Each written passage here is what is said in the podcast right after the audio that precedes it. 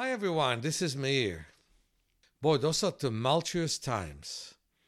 I remember going to um, Barcelona to enjoy myself, and the disaster in Israel had happened right there and then.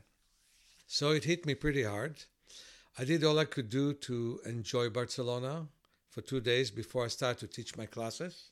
And it was wonderful to teach people to improve their body, but also more than that, to teach people how to work on other people who have low vision, which means that even with glasses, they cannot correct the vision to a normal one.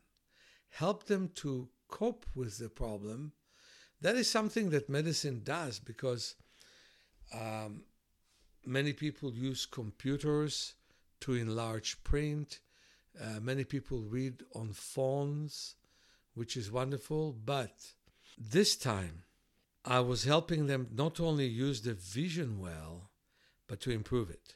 And I taught others to do the same. I'm seeing that friends of mine in Brazil are trying to put a lot of my work online. And I wanted to talk today about something very important.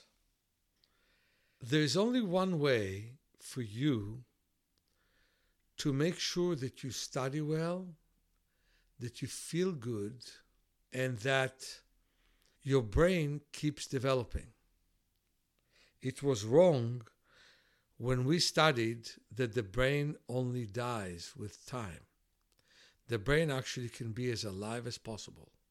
And the best way is the, with the right exercises. So, for example, on December 10th, when we're going to meet to improve our vision, we actually are going to do body brain exercises. Exercise of the brain that helps the eyes to see better. With more blood flow to the brain that comes from every blink that you make with your eyes. So, blinking does help the blood to flow better.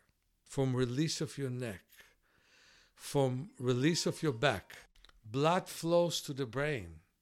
And as you do your eye exercises, and you learn to look at details, and you learn to expand your periphery, and you learn distance viewing, and many other exercises, your brain starts to wire from the beginning where it didn't wire before, and fire where it didn't fire before. More retinal cells are starting to work, and vision gets better. It's true about somebody who just has one diopter of prescription, and it's true of somebody who's legally blind, and the whole spectrum in between. If we want to prevent cataract or deal with the after effect of a surgery, if we want to prevent macular degeneration, this is the time to do it. So we chose the 10th of December, which is between holidays for many people, as a very good time for you to come. What better way to have your Sunday than to get your eyes better? So I'm coming very energized, slightly tired from the trip, slightly tired from the situation in the Middle East, but very energized to help everyone to see better.